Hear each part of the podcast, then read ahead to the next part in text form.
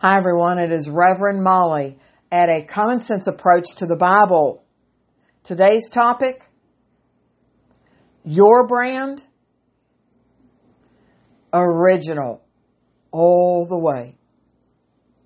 Before I get started, let me pray for you. Father, I plead the blood of Jesus Christ over anyone who is listening to this podcast. Father, enlighten their hearts to let them know they have a purpose to fulfill on this earth and that they are unique unto you. In Jesus' holy name I ask and pray. Amen. The Mona Lisa. Most of us have seen the Mona Lisa. If you haven't seen her picture, Google it. What a picture.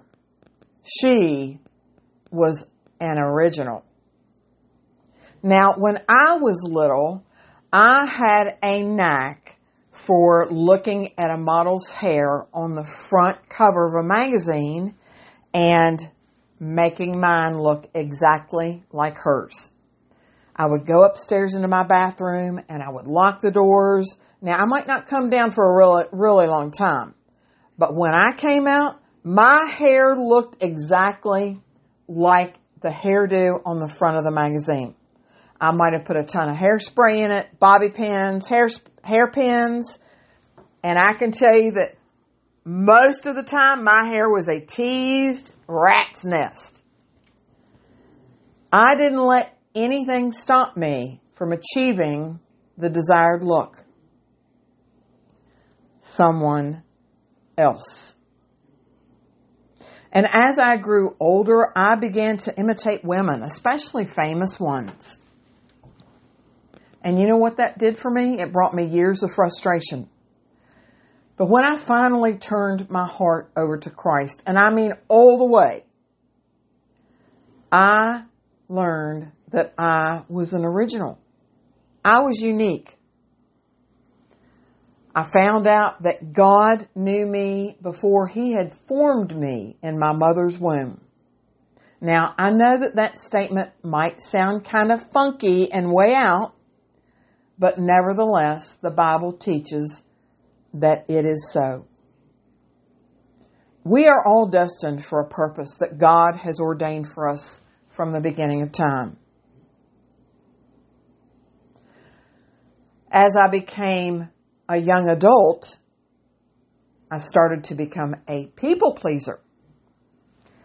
And along with that, and all the years prior, I lost my originality. And it made me very unhappy inside. I had to unlearn what society had put into my head regarding how to be, how to walk, how to talk, and how to behave so I could get back to the me that I was destined to be by God. Now, it didn't mean I didn't use my manners. I was raised, my mother raised me with all the social graces. But I always wanted to behave like other people. I wanted to be other people. Now, I can tell you that the Holy Spirit came in and He broke a lot of those generational curses in my life and patterns.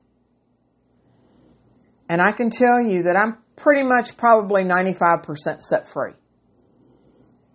And what a process it has been. I mean, I didn't start till I was about 39 years old. I have God given talents and I have a purpose that's specifically to be used if I choose to glorify Jesus in this earth, to let others know that He's really real. And in doing that, I am going to be the happiest person I can possibly be.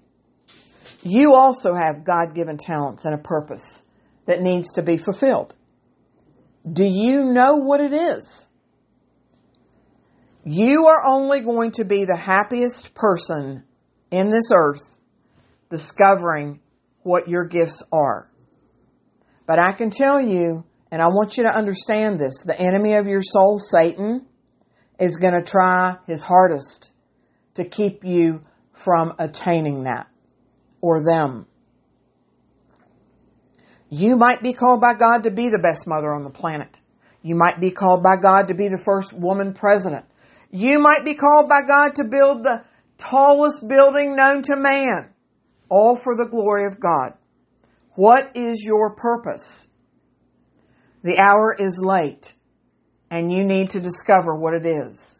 You know, it's only the Holy Spirit that draws a man to the Father. Is this your time? Is this your Kairos time where the Holy Spirit is knocking on the heart of your door saying, the door of your heart saying, now is your time. Now is your time to come all the way in. Let me get this to you. Let me help you. Mona Lisa might not have been the prettiest woman to ever live, but her face goes down in infamy. You are an original. I am an original. And frankly, I tell you, I've tried to do what others do and it only goes so far.